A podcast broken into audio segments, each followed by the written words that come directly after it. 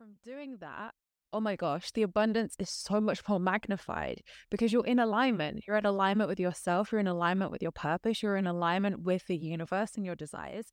You're not faking it till you make it. Welcome to The Boundless Self, a podcast that is here to explore all of the ways in which we limit ourselves. Together, we will explore the deep, messy, exciting, and often uncomfortable topics to identify and heal everything that keeps you from believing in your boundless potential.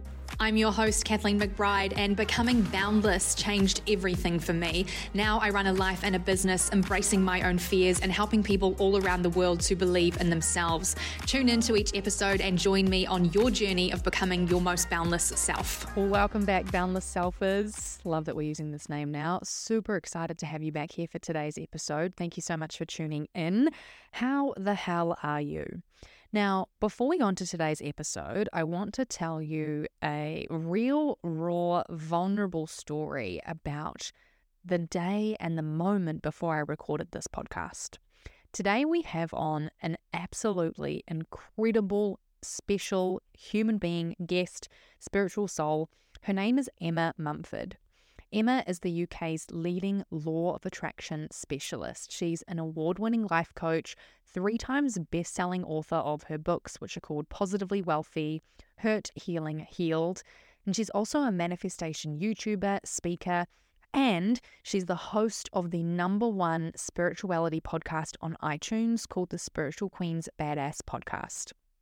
Emma has the world's most incredible story about going from being the person who was left by an ex partner in tons of debt to becoming the UK's coupon queen and then entering into her manifestation journey and becoming this manifestation specialist that she is and, and building such a hugely successful business and brand. She is incredible. Like, she has helped so many people in the last eight years to manifest, transform their life, to save money. And she has a really unique view on manifestation coming from her background of helping people literally save money by clipping coupons. And now to my real, raw, relatable kind of story about this day of recording this podcast. And I really want to share this with you. I actually shared it with a client of mine and I shared briefly about it on my Instagram stories. And I had so much positive feedback about how helpful it was to see and and hear the real stories behind getting the hell out of your comfort zone and really trying to create something like a podcast or like a business and the the challenges, the personal challenges, the mindset blocks, the emotions that can come up in that. So here goes nothing. Now, I want you to imagine and set the scene with me. On this day, I had pretty much the biggest day in my podcast history um, the day that I recorded this podcast episode with Emma, I was recording three massive podcast guests that I had been manifesting myself for a really long time. They were three people that I hugely, hugely admired, and a big goal of mine as I started this podcast, but more recently in the last six months, has been to be courageous and take steps out and ask and connect with people that I've wanted to have on the podcast and actually have that brave conversation and say, hey, like, I really want you to be on my podcast and actually ask the question. And for me, it's been really scary because that thing of rejection comes up. And so it was, it was just a huge, massive day for me to have these three amazing people. And for some ironic reason, which now looking back, obviously, you know, we can look back and understand why it happened this way. But these three guests that I'd reached out to who all said yes, all booked on the exact same day. They all booked in their podcast sessions recording on the exact same day. And it was really surprising to me at the time. And of course, looking back, I understand now why this happened because it kind of led me to, for lack of a better word, up level and go through my own personal experience. So on this day, I had two amazing podcast interviews in the morning, and then I had a big gap, and I had Emma's podcast interview in the evening because she's in the UK. And I kid you not, I had the greatest, you know, greatest morning of my life, greatest afternoon. And I kid you not, about 30 minutes before I hit record on this episode with Emma, I felt this wave of, I would call it probably failure hitting me. And it was this massive moment where I've just every single emotion that I think I had been avoiding on this day and previously leading up to it, I've been through a really a big amount of changes and big amount of personal stuff this year. I've been very brave and it's been very scary, if I'm honest. Um, but I think a bunch of the stuff that I'd been avoiding for a while, it all came to the surface. 30 minutes before I was about to jump on with the amazing guest Emma, who hosts the number one spirituality podcast, who has interviewed Wim Hof, Gabby Bernstein, Young Pueblo, Mel Robbins, who's interviewed all these amazing people. And I was getting this chance to interview her. And 30 minutes beforehand, I could just feel this wave of failure. I don't feel good enough. Who even am I? I was having a bloody identity crisis right before I was about to hit and get on and record this episode with the amazing Emma. And I literally kid you not, I started vacuuming, hoovering my house so that I could try and distract myself. I was like, you cannot lose it. You've only got, I was cutting down to about 20 minutes before the time of the call was. I was like, you can't lose it now. Like, you can't break down. You have to push through. You have to keep going. Hoovering my house, tears starting to well up in my eyes. And I looked at myself in the mirror and I saw the state I was in and I said, Kathleen, you can't do this. You don't have to hold it together. You can't turn away from these emotions. You just can't. You have, like, this is not working.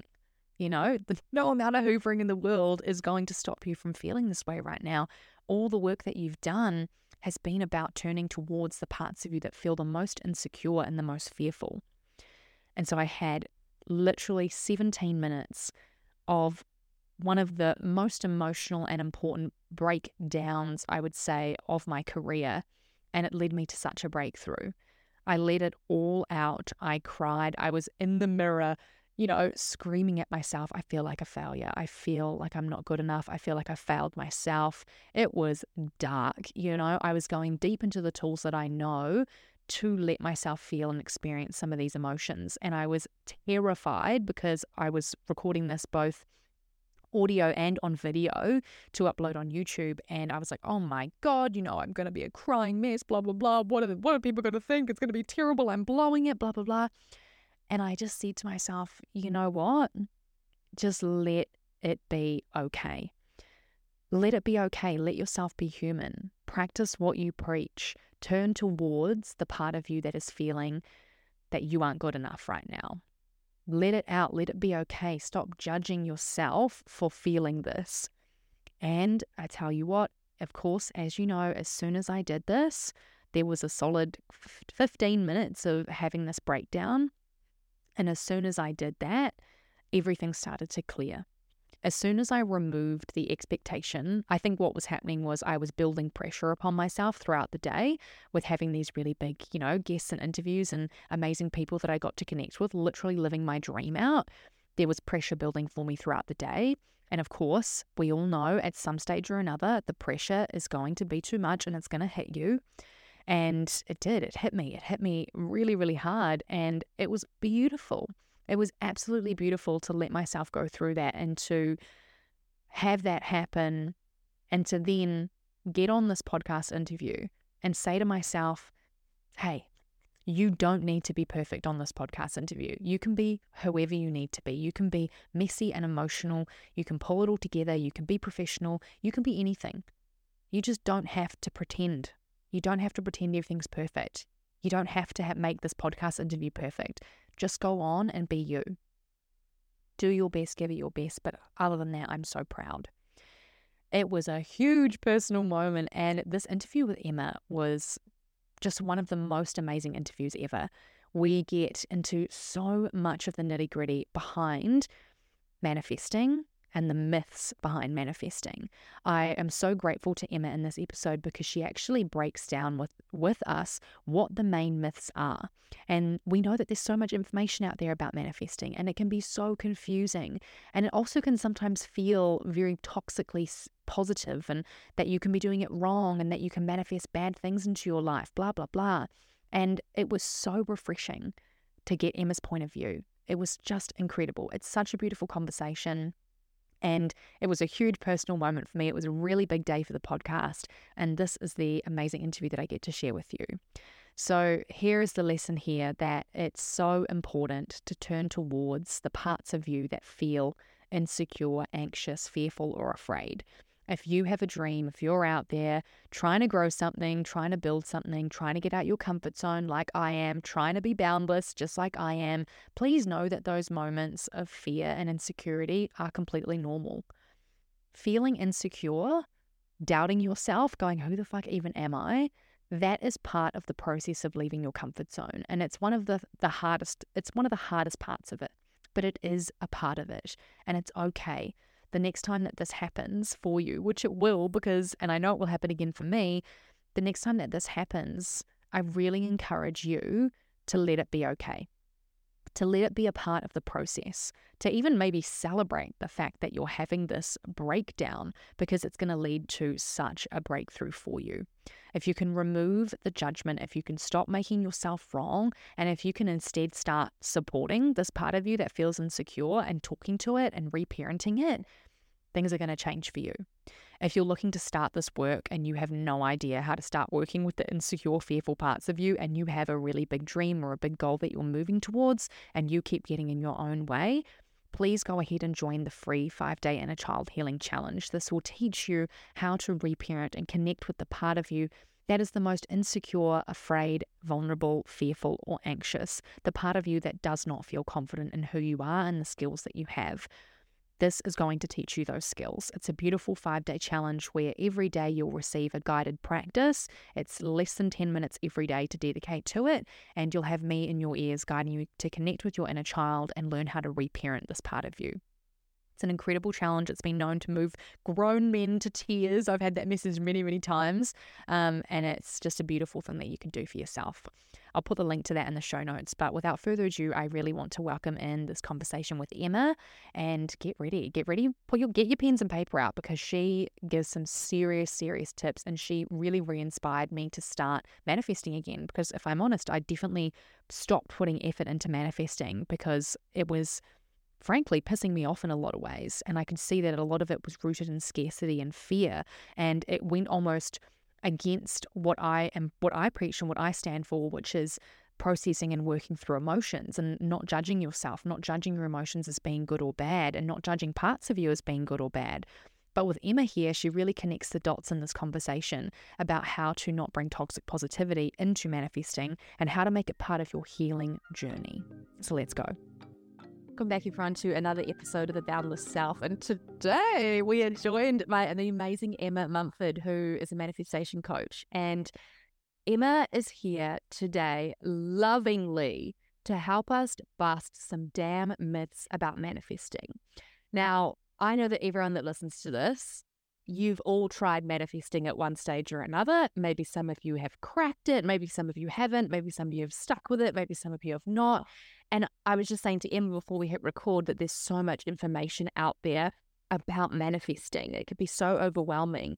And Emma is going to bust some damn myths for now, us. Emma, I know on your podcast, you always ask your guests to tell us when they spiritually awakened and what that journey was like. Would you like to answer that question for us before we dive into busting some myths? I can. Well, thank you for having me, first of all, Kathleen. I'm really excited to, yeah, do some myth busting. It's one of my favorite topics to talk about because, as you were saying, there's just so much information, so many tools, so many conflicting theories that you know you can get your head in a spin definitely so i'm always here for myth busting but when did i spiritually awaken then? Well i spiritually awakened back in 2016 after again a not very nice breakup so there is a whole nother part to my story which i wouldn't say is my spiritual awakening but i would say it was my purpose awakening um so at that point in 2016 i'd had kind of another big awakening of some sorts at 2012 um, where I found myself in debt. I'd broken up with the first not so great boyfriend. He'd left me in £7,000 worth of his debt, but it was in my name, so I had to clear it. And I'd left my banking role. I was a banking manager at the time had to leave that because I had crippling anxiety. I was having panic attacks every mm-hmm. day. And just being in debt and being around debt every day was just a recipe for absolute disaster. So I had to leave that job. I had to clear the debt. And that's how I found extreme couponing, which is the most bizarre, random thing ever. But I fell in love with it. And it was the perfect escapism for me at that time with my mental health and, you know, getting myself out of that financial jeopardy as well. So, long story short, I fell in love with couponing. It changed my life. Um, after lots of pestering from my friends, they made me set up a Facebook page. It hugely took off. Within six months, I had like half a million followers in the UK. I was on This Morning, which is a big TV show here, presenting a money saving slot. I was known as the coupon queen.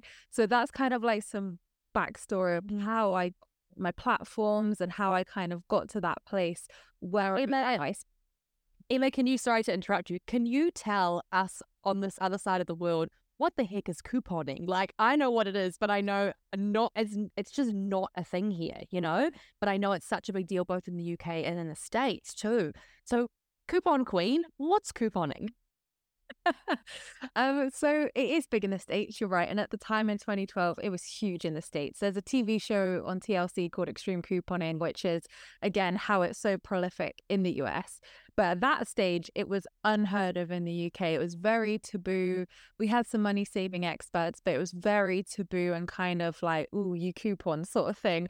Um, at that st- in that point of time, but I was like, no, this is an incredible tool. This is not like you know cheap or whatever. Like, this is an incredible money saving tool that can help me get out of debt. So, essentially, coupons are paper little like coupons with money off discounts that you can collect in like magazines, newspapers. You can also get them online. Brands also send out coupons. Um, you might have like been walking through town and someone's like, well, here's a coupon to try our new product. So there's lots of ways coupons do exist, whether that's through supermarkets, whether that's through brands and companies. Um, there's other aspects to couponing like cashback apps as well. So I don't know if you have those in Australia, mm-hmm. but um, basically when you purchase things, you get a percentage back um, from your purchase through buying through that um, through that cashback link. So there's lots of different ways you can money save and coupon, but yeah, it was like unheard of. So I kind of had to, I think there was like one person talking about it here in the UK at the time. So I had to, again, follow him, but also, you know, get creative and learn how to do this myself and, you know, really think, right, how can I find couponing? So yeah, by the time I saw that business in 2018, couponing still now is huge here in the UK. Um, and yeah, I believe that's down to like myself, this other chap, and you know, a couple of other people that we've really been able to, you know, get couponing to be normal and be accepted and not be kind of like shameful. Actually, be like, you mm-hmm. know what? It's smart to be clever with your finances. Mm, like you have the coolest story, and I can't wait to hear the next portion as to how you found your way. So this was almost your awakening part one, and then what was awakening part two? So awakening part two was the spiritual awakening, um, because I definitely was not spiritual beforehand. um, I would say I was atheist, if anything, just because with my depression, with my anxiety, I just kind of felt so helpless. And it was it was kind of strange because I had this hugely successful business, like hugely successful, that I'd never even anticipated. I never started that page for it to become a business. I never knew it could. I didn't know how to run a business. I didn't know how to make money in couponing. So again, it was all absolutely winging it. So for me, it was kind of like from the outside, people would probably think I was really happy and that I was like presenting on TV, had this huge, incredible business, uh, you know, doing loads of amazing things. But, you know, my relationship was not good. And obviously, the depression and anxiety had continued on throughout that period from the bank in 2012. So in 2016 was the breakdown of that second not great relationship. And for me, that was like rock bottom at that point. I was in the lowest mental place I could be. I tried antidepressants. I tried therapy. I couldn't even leave the house. Like it was bad. And I think there was definitely moments where I was like, I'm either going to have to take my life or I'm going to have to change my life because mm. it was getting to a point where I couldn't, I couldn't deal with it anymore. I couldn't just feel this way for years and years and years and years. So I knew that I didn't want to take my life, but I also didn't know how to change my life. And I knew that there was happiness available. I saw genuinely happy people around me, but I didn't know how to feel that for myself. You know, I didn't have any self love. I hated myself at that point. I, you know, didn't have the tools and awareness or knowledge or vocabulary of any of the self help stuff that, you know, we do today. And once again, manifesting spirituality, self help was so taboo in the UK at that point. You had your motivational speakers, but most of them were business speakers. But yeah, manifestation was like, oh, she's a witch. Like it was definitely. very taboo again, like pudding. So I remember having this like epiphany moment where I was looking out the window of my flat at that time at 2 a.m. and I was just like, God help me.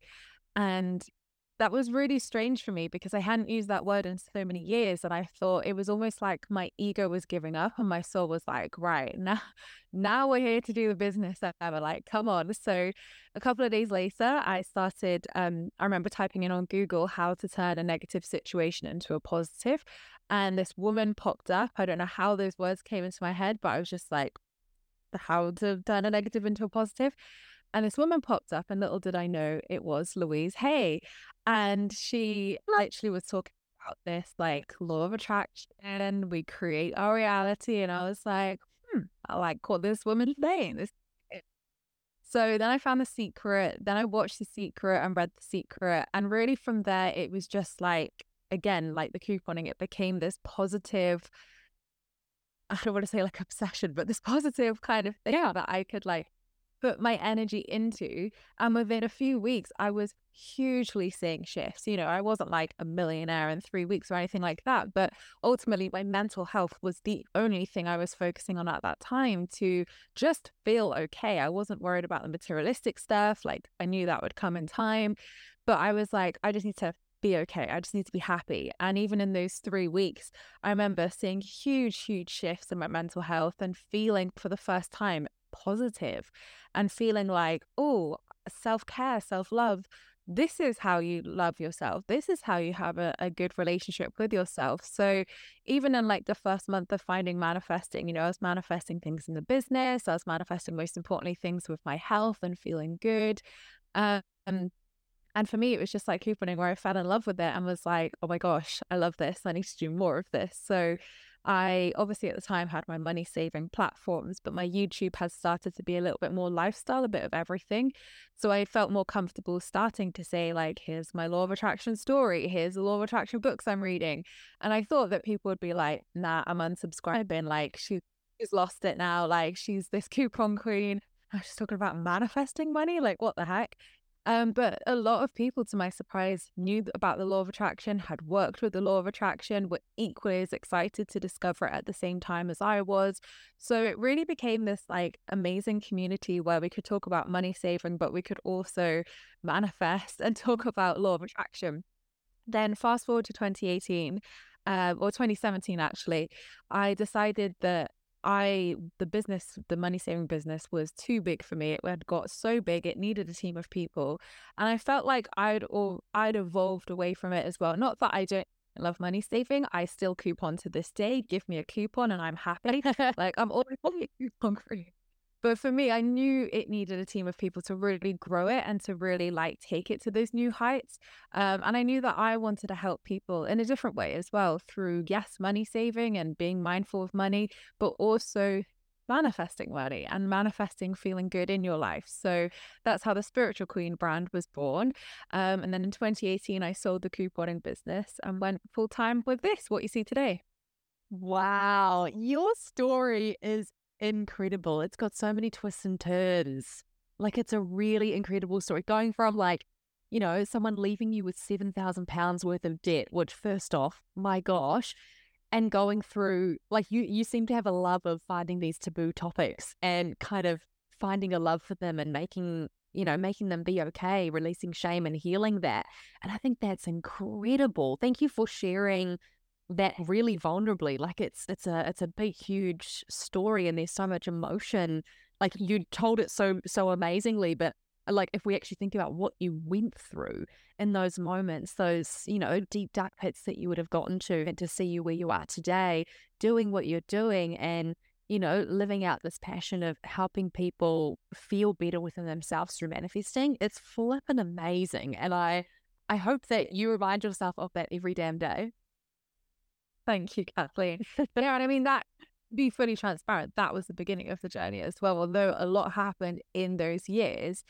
I look back the last decade, even since I've spiritually awakened, and I'm like, Jesus, like I'm on like a roller coaster, yeah, like universe, just give me a break. So yeah, the start of a very in-depth healing journey and i think that's important to remember that we're always you know on that healing journey so to speak and obviously the tools and the methods that really you know busted that depression really got to the root of it. Came in like 2020 when for a lot of us a lot of inner work came up with the pandemic and being in lockdown. So yeah that was yeah, it's it's been a journey over that time for sure, but definitely having the tools and having the awareness and working with manifestation has made it a lot easier. Yes, absolutely. And I love that you're acknowledging here that it is still a continued journey. Like it's not like, you know, you hashtag spiritually awakened and everything was fine and, you know, life was peaceful and everything was sweet. It's it's not what happens, is it? It's not the reality. And although yes, life has improved and gotten so much better and you've got all these tools, but life still throws us curveballs, doesn't it? All the time. And I think manifesting as a tool is pretty incredible. So let's dive into this myth busting because I feel like you're going to hit us with some some facts, you know? There is so much out there about manifesting. What is something that you see as the biggest myth around it? Oh, I think I could probably do like a whole hour's presentation on the myth around it, but like and there's two key things that I'm like, yes, these are my two top that I would say the myth. The one is that it, it it's hard work, that you have to like be doing stuff every day. It's hard work. You need to like work for this. Like there's a very like you need to be doing all the things, you need to be giving it all your energy. And whilst in some senses there is some truth to that, I also think there's a lot of BS with that, that actually manifesting is easy and less is more. And I feel like as I've gone through my manifesting journey over the years, I've overcomplicated it so much. And then actually, I've stripped it back in the last few years. And I'm like, no, like, you know, your teachings, come on now, like, less is more. So I've stripped it totally back. And now manifesting is as easy as breathing because yes, okay, I've worked on my limiting beliefs blocks. Yes, I've worked on alignment. But even for anybody listening as well, it doesn't have to be hard work. It's us who make it hard work and we get in our own way a lot of the time. So I think there's this whole notion of like, you need to be doing all the things, you need to be doing this method and this method and this method. And it just gets you stuck in all honesty because a lot of the methods I do see, which are great and they do work a lot of the time, is that you know, they're encouraging you to do it every single day. But you can imagine if you're asking and asking and asking and asking with affirmations or the 369 method or the five times 5 method or the cut method or whatever it is and you're just asking and asking and asking the universe is like i always use this example imagine like a waitress or a waiter in a cafe and they come up and take your order and you're like oh i have a decaf coffee and they're like okay i have a decaf coffee okay i have a decaf coffee okay, do you want me to go make it? Like the way it would be, I've heard you. Let me go make your damn coffee. So mm. for me, it's like asking because there are five steps in the law of attraction process and what I believe and what and I, and what I teach. And a lot of people get stuck in that cycle of asking in the first step because they feel like they have to be doing all the methods when all you're doing is annoying that waiter. And the universe is like, if you just stop asking, I can bring it to your hand. So I think that's definitely a big myth that it has to be hard. And people get really stuck in that asking step. Um, and also your manifesting superpower as well. That goes into that kind of like little section as well. That a lot of people feel that because these methods work for so and so on YouTube or work for me or work for any, you know, anybody else you're watching or reading, that it's going to work for you. And I think that's a big myth because I have tortured myself sometimes visualizing being like, but everybody says it works and everybody says it's so good. I find it so boring. And it's that all joy from me. I hate it. But you tell me to write down my goals and scripts and anything writing, and I'll do it for hours. I find it so much fun. It brings me so much joy. So, a lot of the time, we're actually using methods that aren't our manifesting superpower. And I have a whole video on how you can, on my YouTube, on how you can identify what your manifesting superpower is. But some people will be more audio. They love to listen to subliminals, they love to listen to voice notes of them talking about their desires. They like listening to meditations. Some people will be more vocal. They prefer speaking their desires into existence, recording voice notes in their little like friend groups of like, this is, I'm going to manifest this. Um, you know, all kinds of voice activating manifestations. Um, for me, it's writing, so scripting, goals lists, anything writing down. I really, really love. Uh, people can be visual manifestors as well, so meditating, visualization, anything like that. So it's really important that we draw upon our manifesting superpowers because then we're going to be feeling joy. We're not going to feel like it's a chore. When it becomes a chore, you're just blocking it, zapping it, and you give up because it's not fun. So manifesting should be fun is definitely another myth. Um, the second myth, which I feel is equally as important to that myth, is that there's this kind of like, I don't want to say like toxic, but there's this really frustrating teaching out there, which got me time and time again until I realized it was absolute BS. Is that um, if you think bad thoughts, bad things are going to happen. And oh, we gotta, oh my God, we gotta dive into this, right? So, this is actually a really hot topic that I'm very curious around. So, I'm a mindset coach, but I do a lot of inner child work, working with feelings and emotions. And a really big part of the journey of that is, you know, no longer demonizing some of the feelings that we have, some of the, in quotations, negative feelings that we have. And I remember when I first found manifesting, I fell into that cycle of toxic positivity. And I thought, oh my God, if I think bad thoughts that I'm going to manifest bad shit into my life, I have to be positive all the time. And you can imagine, Emma, I'm sure you went through it, the pressure of that, especially in our in our world that we live in, right? So many crazy things happen in our world to the fact to be like, actually, no, sorry, you can't actually think any negative thoughts, otherwise bad things are gonna happen. And it was awful. And now I see it as such a means of it's like so damaging to the body and to what we store emotionally, you know, when we suppress all those emotions. And so I think for me, I've seen so much more success in terms of manifesting, and I'm curious for you when I've actually allowed myself to feel my feelings, feel the anxiety, the worry, the overwhelm, acknowledge that those parts of me exist, and also still hold that really strong desire, you know? And I, I'm loving that analogy of the waiter, you know, being like, okay, yes, hold it, but you don't keep asking and saying, you know, where's my coffee? Where's my coffee? Where's my coffee? You know? But what was what's your experience like with that? Oh my gosh, exactly the same. And I always give this example because obviously, like in the old school teachings, they're kind of like, you know, if you have a negative thought come up, reframe it, turn it into a positive. So I was having a really pesky thought that day. This happened, like a real intrusive thought. And it was going over and over and over in my head. And every time I was like, reframe it, reframe it, reframe it, Emma. And it was and I was going around the supermarket at the time and I was doing my weekly shop and I was literally just like, ah, like so frustrated that this thought just wouldn't go away. It was getting more and more and more and more intense. I was reframing it and I literally just thought, I'm broken. There is something wrong with me. I am broken. So when I got home, I was so mad that this had just been going on for so long that I just sat there and I was like, right, what do you want? What is wrong with you? And I just spoke to it. And then this childlike voice came through and said, I'm scared. And I was like, oh, right. What was that? Obviously, later I discovered inner child work and understood the inner child and how it is our ego, our inner critic. And as soon as I acknowledged that thought, the power was gone instantly, went. And I wasn't thinking the thought anymore.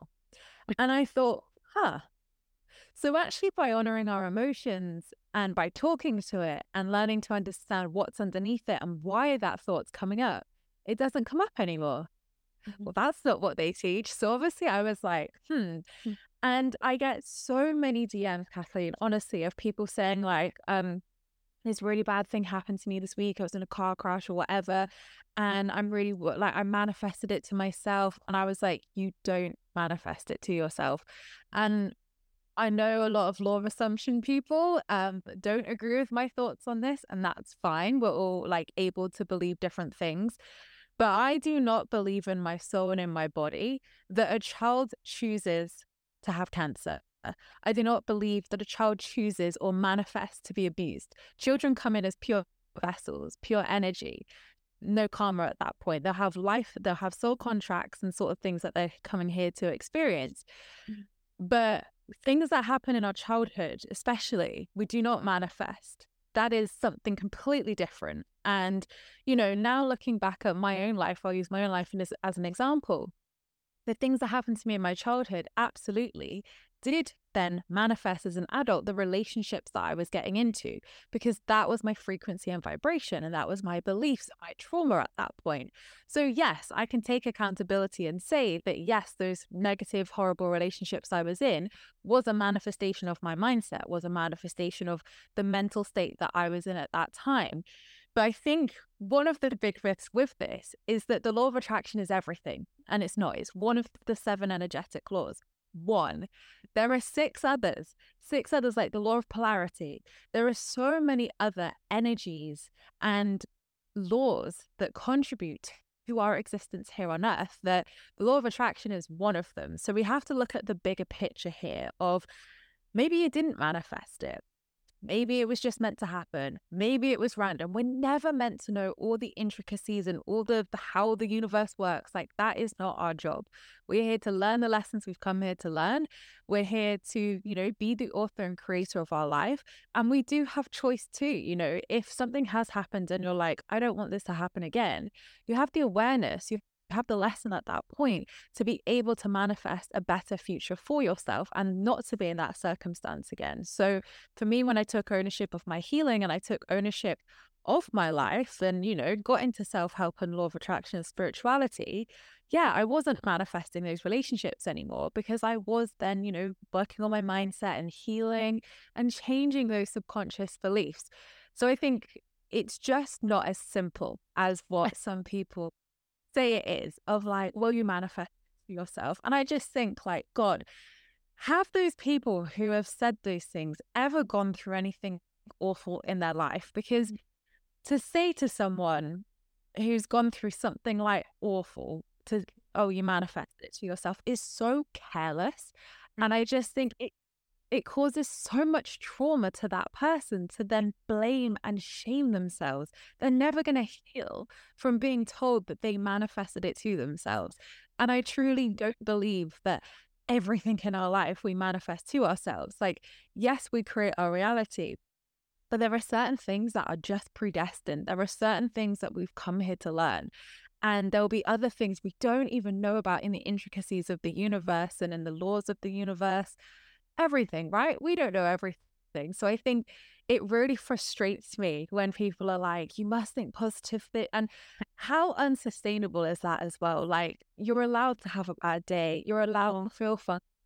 You're allowed to honor your emotions. And like you said, you know, by honoring your emotions, you've seen so much more abundance. And I can hand on heart say exactly the same for me.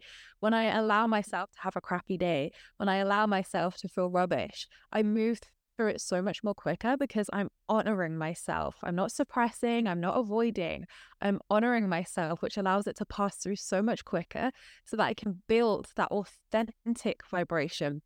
I can build that authentic joy because I'm honoring all seasons of my life. I'm honoring all the emotions.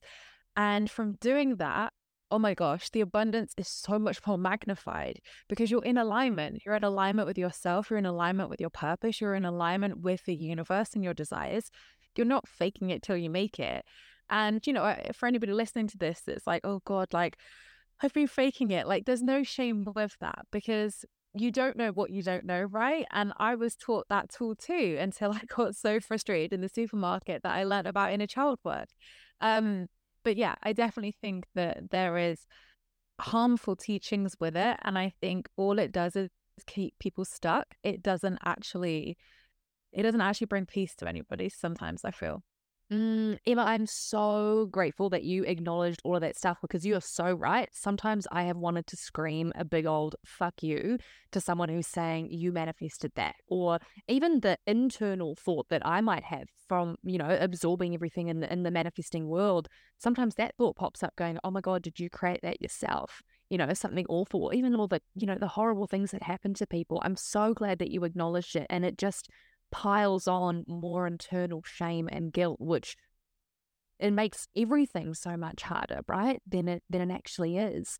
And Emma, you you hit a really cool point because I I often sometimes feel that healing and manifesting can sometimes feel like they butt heads, you know, um, in depending on different teachings. But the question I have, which was really juicy there, was how much of our life do you think is predestined versus do we create?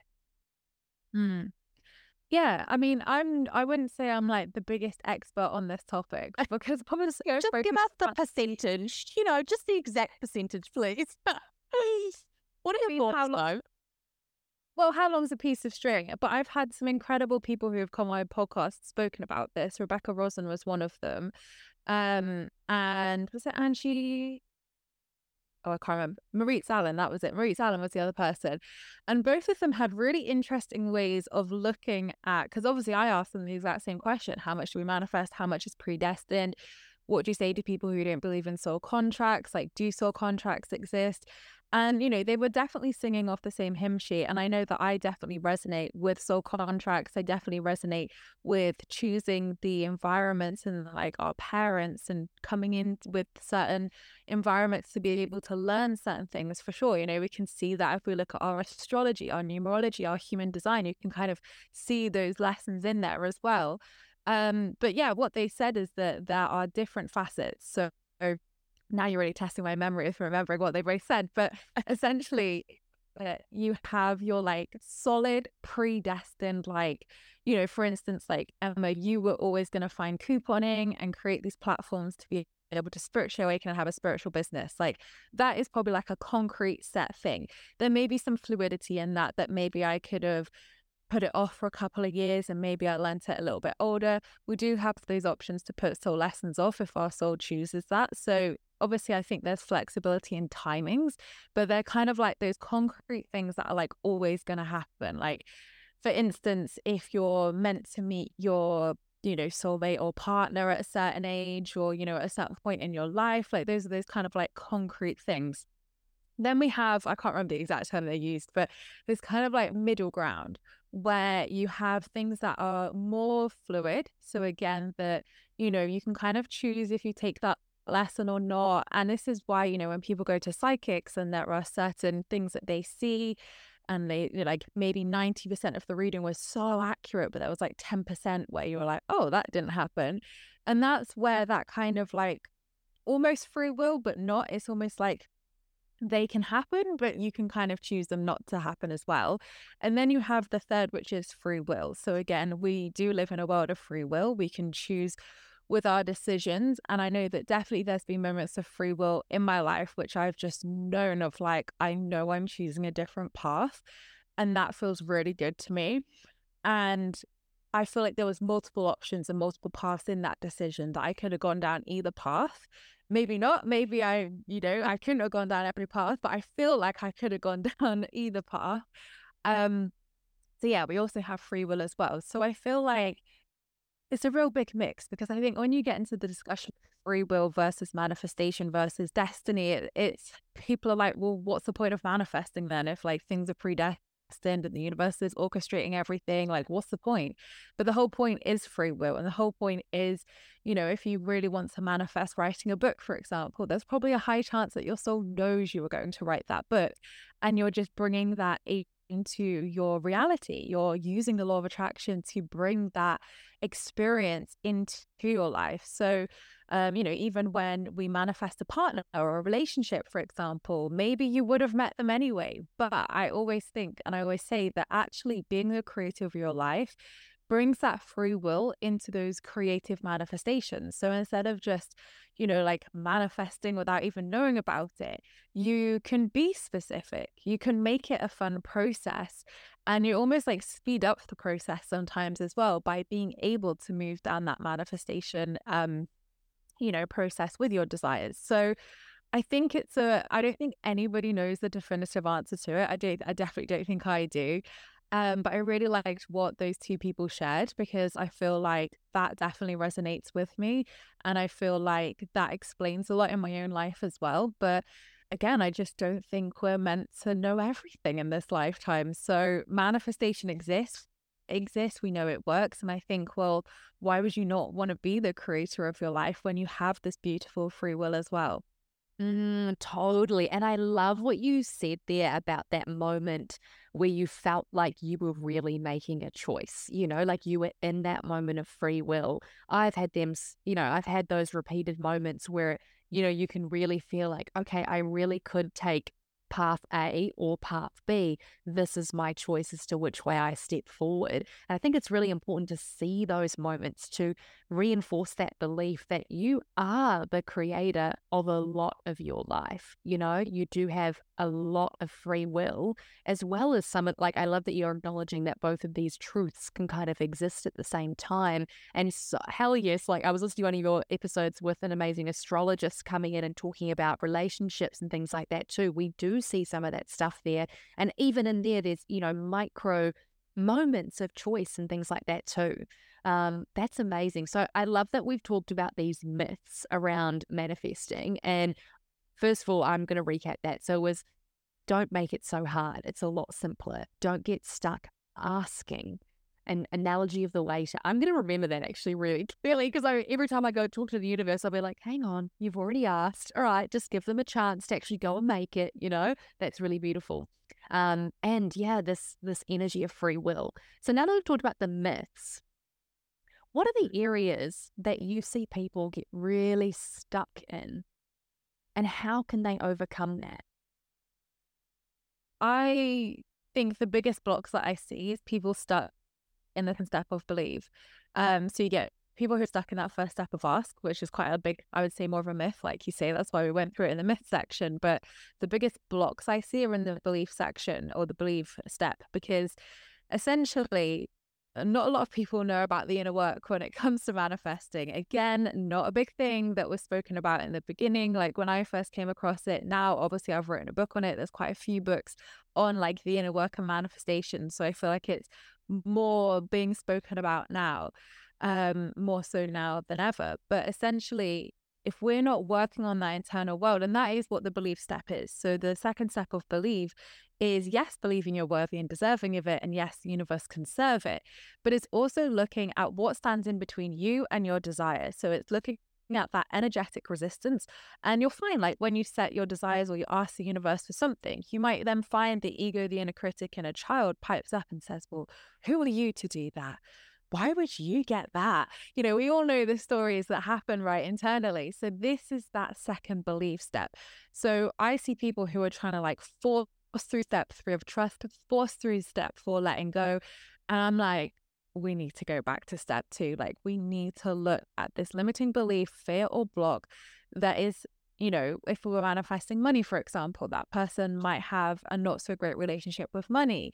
They might believe that they're not worthy of having money. So you can imagine if you're asking the universe for this desire and then instantly it's like, but I'm not worthy of it. The universe is like, oh, okay, yes. So we have to remember the universe is always saying yes to us. So if you're going, universe, I want to manifest a thousand pounds today, the universe is going yes. And then if you're like, but actually, is that really possible? Yes. So it you're kind of like counteracting your uh, your manifestation straight away with the beliefs, with the subconscious. Now, the subconscious rules 95% of our mind, our energy, and our conscious mind is 5%, which is wild when you. So, like, even if even if we're saying, you know, oh, I want to manifest a thousand pounds today, and there's all the stuff below the surface, that 95%, I really just want to hit that hard again that you said the universe is always saying yes to you. And it's saying yes to what whatever the heck you're putting out there, whether you can consciously be aware of it or whether it's stored within your unconscious. The universe is always saying yes. I really love that. I'm I want to ask why. Why is the universe always saying yes? But that's a story and a topic for another day. So this place that we get stuck, so this place that we get stuck in terms of belief, You've mentioned diving into the inner work. You've mentioned inner child, inner critic, ego. I'm really curious about your journey and where you got stuck. Uh, did you ever get stuck in this phase? What was that like? Oh my gosh, hugely, because it just is not, it was not spoken about. So I was obviously, you know, thinking like, I really want to manifest this relationship in my life. I really want to manifest this. And I was manifesting money like there was no tomorrow. I was manifesting career success, all these wonderful things, but love life, crickets, honestly, crickets. And I was like, what is happening? How can I be so good at manifesting other things? Yeah, this just not happening. and you know, that's when the inner work came up of did I love myself? Did I actually have a good relationship with myself? Had I healed the pain and the past with the exes and stuff like that? And obviously it goes back to childhood as well. So we're all we're all carrying around limiting beliefs, fears, trauma, blocks, all of it to different varying degrees. Obviously, some people might have a whole few decades to unpack in that backpack. Some people might not. So I think a lot of the time inner work can feel quite like, oh, inner work. It, it, it, sounds a bit scary, right? It sounds a bit like, oh my God, do I want to dive into that? And I totally understand that because I was that person as well. But ultimately, from taking off that backpack and being able to lovingly see what the block is and then release it creates so much freedom for you. You feel lighter, you feel more in alignment, the desire is able to come to you because you're now aligning with the version of yourself who has that relationship, who has that money, who has that career. Because the version of yourself who's in that happy, loving relationship is not uh, saying, I'm not worthy of this, or, you know, whatever the story is. You know, they're enjoying their life, they're feeling good, they know they're worthy of that beautiful love. So you need to become that energetic match, that vibrational match to the version of yourself who has that desire. And that is why the inner work is arguably in that belief step one of the most important steps because you've got to clear the way, you've got to clear the resistance to be able to authentically move into the step of trust where you're taking inspired action, you're putting yourself out there, you're co creating with the universe, you're in the field of opportunity and possibility, to then authentically move into step four, letting go, which is as easy as breathing. And I think people then force the letting go of, like, I will let go, but you will not let go until you have gone through step two and step three properly. Trust me, I have tried to fake it. The universe knows, the universe knows.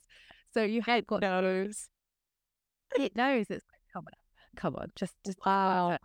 I was literally, I was literally just going to ask you, okay, so I can hear that, you know, the inner work is super important. Another step that I know, you know, myself, I'm going to say this myself, is struggling with that idea of letting go. In my head, I use the word surrender.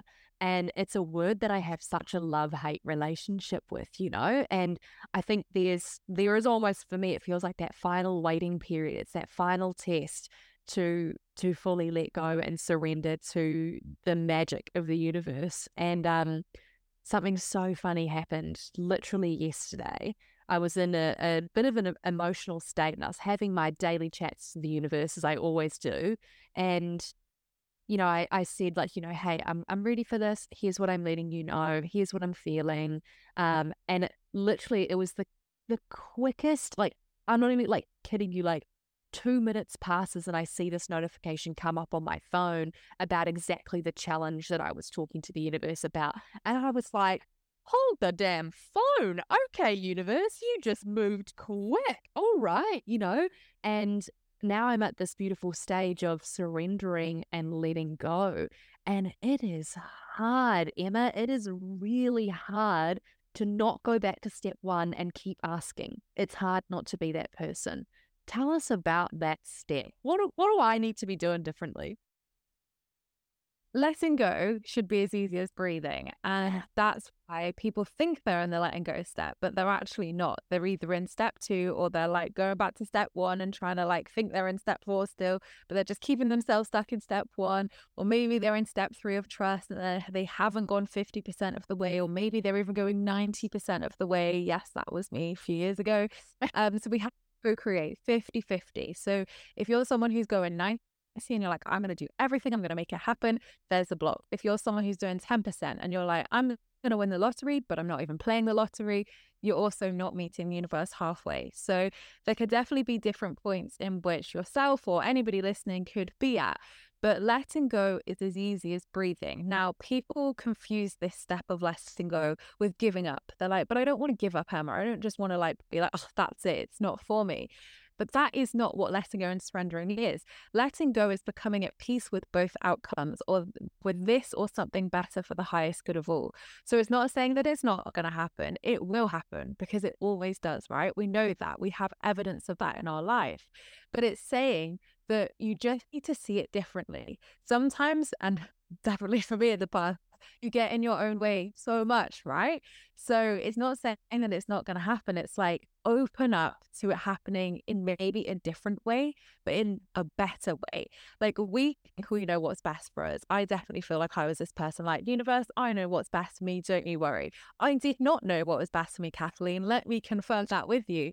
And I'm so glad that the universe divinely protects us. So any rejections we get, any no's, it's not that it's not going to happen open. It's just that's just not your door. But of course, there will be another door. There will always be more opportunities. And it's remembering that we are infinitely abundant. There is an abundance of opportunities, an abundance of money, an abundance of people, an abundance of whatever, right? But I feel like when we're like forcing ourselves into that step of letting go, we are creating almost like separation with that attachment of I must have this, but I really want this. Why can't I have this? But how we show up to the energetic mirror of life, the universe, is what is reflected back to us. So if we're showing up with lack, desperation, want, need, guess what's being reflected straight back to you? One, lack, need, right? So I always say your manifestation will happen when you need it the least. And it's having that mindset of if this happened, that'd be really cool. And I'd be so grateful and that would be amazing. But if it didn't, I'd be totally okay too. Life would still be just as good. And I think that can be quite hard for us as humans, especially with very complex minds and subconsciouses who are like, oh, but you don't want to let go of that. But what if it doesn't happen? But it always does happen. And I always say, even if you haven't been spiritual or awakened to manifestation for long, there are probably examples in your life where you were like, I want to achieve that goal or I want to do this. And it always happened because it always does. But we get in our own ways and we overcomplicate things. We stay in that ask step, we stay in that belief step. Um, we try to control things. So I think it's identifying where you are really on the five step process. But then with letting go, it is finding that peace. And when you've moved through the step of trust as well, trust is a really big step where, mm. yes, it's trusting in the process and trusting in divine timing, but it's also trusting in yourself. Because if you can't trust yourself, how can you trust the universe? And it's looking at your relationship with trust? Do you trust the universe will bring this to you? Do you trust that it's possible for you? And I think there's a great conversation um, an internal dialogue you can have with yourself over your relationship with trust and your relationship with yourself because everything is that divine mirror. So letting go does get a bit of stick in the industry of like, you know, we need to do it. But it, I, I honestly, I found it one of the hardest lessons in my manifesting journey because I don't think I'd ever let go a day in my life before that. I was definitely a man- manifester. I controlled my manifestations. I went 90% of the way. Um, and that's just not how it works. We need to allow ourselves to receive. Um, you know, we need to meet the universe halfway and then relax into receiving in that fourth step of letting go and the fifth step of receive because receiving is still a step. It's still an energy. It's not just, woohoo, your desire is here.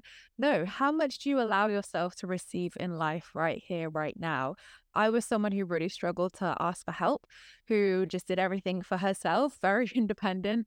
But then that really hindered my manifestations because I was never allowing myself to fully receive from the universe. Little bits, yeah, but not fully. So when I looked at my relationship with receiving gifts, receiving love, receiving support, receiving money, whatever it was, I was unable to find some really interesting dialogue and blocks that helped me to be able to really receive from the universe.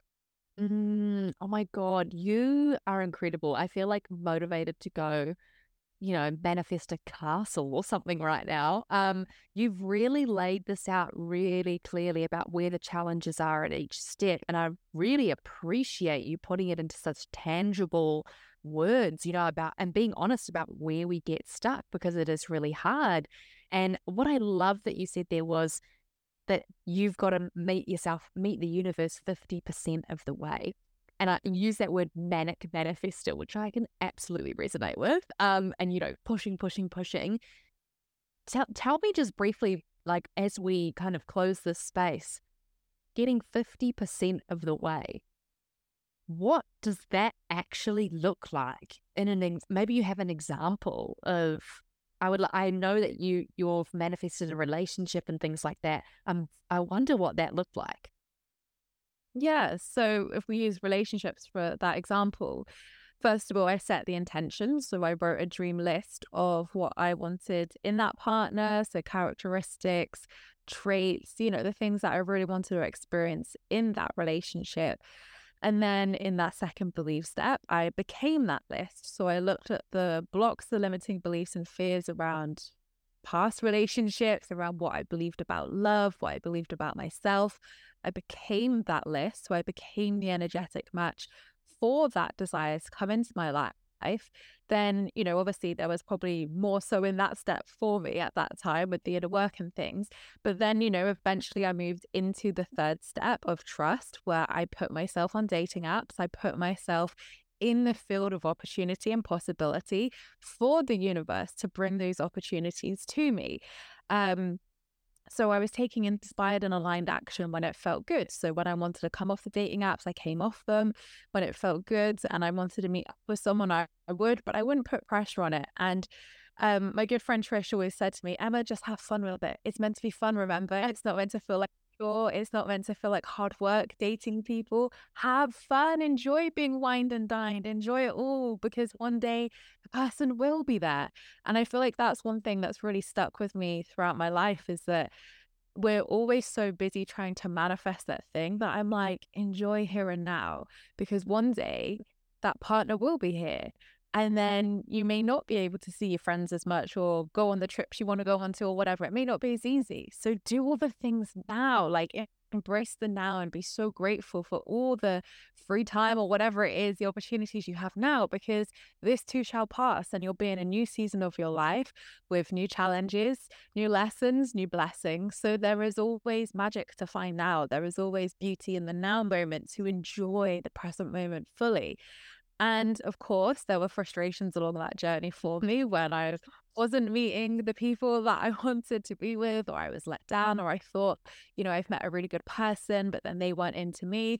So, of course, there was that moment of like, universe, what the hell is happening? Where is this person? But then I let go, right? Because I gave up. Well, not, I didn't give up, but I, I call it my version of giving up, which is I'm just going to surrender to this. I can't control this, Emma. It's not in my power. So just give up. Now, that's not me giving up on being in a relationship. That is me giving up my control. That is me giving up on my expectations of the universe and this person and myself, mm-hmm. right? So when I give up, it's not like, don't ever want your desire. It's actually me giving up my own BS a lot of the time. Yeah. And like, like giving up that idea of this is what it must look like like you i remember you said really clearly it's about almost opening up your perception to you know it's gonna happen but get freaking open to it happening in a very different way than you might ever have dreamed possible absolutely and you know in this example as well like i'd met someone and i was like i really think like this could be someone I could be in a relationship with. I felt like pretty attached to that person in terms of the desire. And it was like, no, no romantic connect. I don't want to date you. And I was like, what? Like, how do so wrong? Use me. Yeah. Do you know who I am? I'm a spiritual queen. They're like, I'm not only the spiritual queen, I'm the coupon queen, man. Yeah. but I knew my worth at that point. Good. So I could have just spiraled and been like, I'm not worthy. No one wants me. You know, like I could have spiraled, but because I'd done that inner work, I was like, you're lost, like not mine. But I'm grateful for the time we did have. And it got me feeling confident with dating again. I didn't feel confident. So to have that experience, like a positive experience, even though it didn't result in a relationship, taught me so much, which I am endlessly grateful for because then I was able to move forwards with that non attachment where there wasn't desperation, where I wasn't like, is this my husband or is this my person? Like I wasn't thinking like that at all after that relate like that dating experience. So for me, like that taught me how to let go in that dating initiating process magically because I don't think I would have done it. So then moving forwards, you know, although I was like, well, I feel confused because I thought I wanted to be in a relationship with that person. And I kind of like was like, well, what are the other possibilities? So I had to open up to plan A, plan B, plan C, and any other plan D, E, F, G the universe had for me. And that was hard because I was mm. like, gosh, like I don't want to open up to all these possibilities. But when I authentically did, he came in straight away as if by magic. And it was just so effortless and unexpected because, again, I, I wasn't trying to force it. In actual fact, I was actually considering coming off the dating app at that point because I just like, do you know what? I think I need a break. It's a bit too much. Like, I have a couple months off and then, you know, see what happens. And right before I did that, I met him. So I think it just mm. proves that, you know, in that letting go phase, I needed that almost like test of that person to be able to truly let go and surrender to actually receive the desire. Oh my God, and what a classic story, right? It's like the universe gets you with a zinger just to make sure that you're still on your toes. You know, it's like, are you sure? Are you you're still definitely positive you want this? Let me just check, you know? Which we, we love the stories, hey? Emma, you're absolutely amazing. You have reinvigorated my belief in manifesting, and I know I need to go back and visit my manifestations lists. You have laid out everything so clearly, and I would love for you to share with people if they are like, damn, okay, I need to learn from you, I need to start manifesting more. Where can they find you? And more specifically, where can they start their journey with you? Yeah, so um, my YouTube and my podcast are probably the best places to start because obviously I've got like years of free resources on there now. So if you prefer audio, then obviously Spiritual Queens Badass podcast. I've got like nearly 300 episodes now of solo car and obviously incredible guest interviews as well. So if you're more audio, you can listen to that. But I have got a basic start here law of attraction playlist on my YouTube channel. So if you really want to like go into the five steps more deeply and almost like have that refresher of manifestation, you can dive into that. Um, but if you want something fun, maybe you've listened to these five steps and you're like, yeah, I get it. You could start off with Positively Wealthy, which is my first book. And that is a fun 33 day manifesting challenge to manifest sustainable wealth and abundance in all areas of your life. So if you want to like put it into action and you're like, no, I want to get going, I want to manifest some cool things and have a practical book full of tools, then yeah, I would definitely recommend starting with that one. But if you're someone who's like, um, maybe you've read Positively Wealthy or you're feeling like you're manifesting things, but maybe the blocks is the problem, the limiting beliefs and fears, then Hurt Healing Healed, my second book, is great for that. And that will help you to identify the blocks and release them. And it's still a manifestation book. So I think both books can coexist together, but I would do one after the other. I wouldn't do them at the same time because otherwise that would be way too much work for you. and it's supposed to be fun, right? It's supposed to be easy. Yeah, that's what we got to keep in mind. Amazing. Thank you so much, Emma. I will link everything to do with you, obviously, in the show notes and everything like that. Thank you for your time, your honesty, and your knowledge. You're freaking incredible. And I'm so, yeah, so happy that we get to share this episode soon.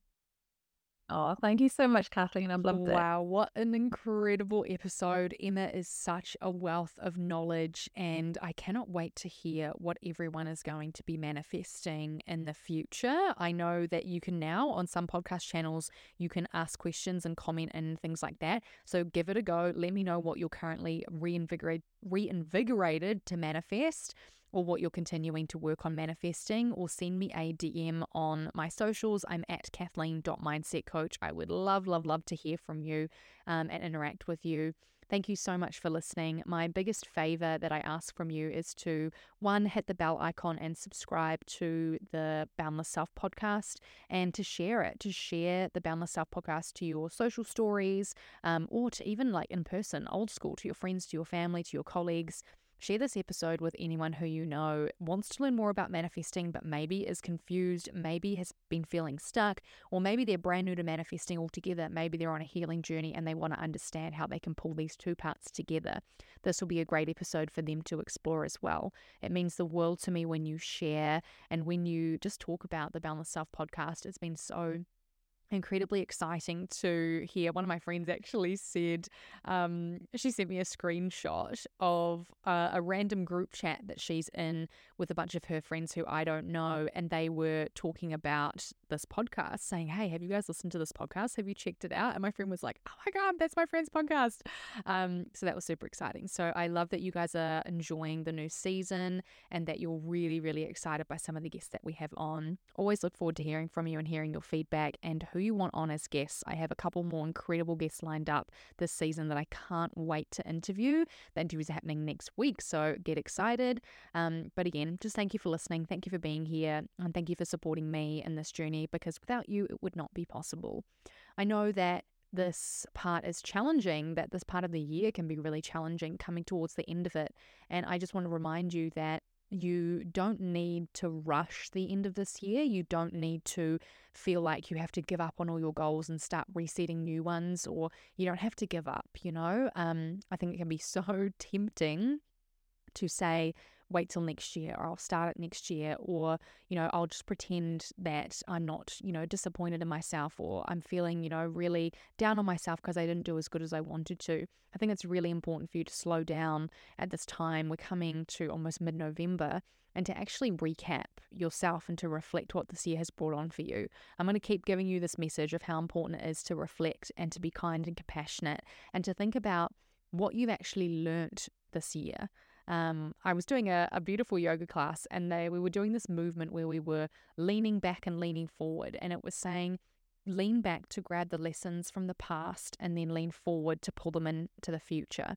And I think that's really what we can use the last kind of six weeks of the year for is to lean back and look at the lessons that we've learned this year Look at what you've done. Celebrate every single little step that you've taken because you're doing it. You're here doing the work. It's not easy. You've committed to a life of learning, of growth, of desire, of creativity, of healing and you're doing it, you're doing so well. Please remind yourself of that every time your inner critic comes to play a game with you, especially as we gear up towards the end of the year. And sometimes it feels like you have to measure yourself up against where you started. And I'm here to tell you that that's not the truth, that you do not have to measure your current self to a past version of you.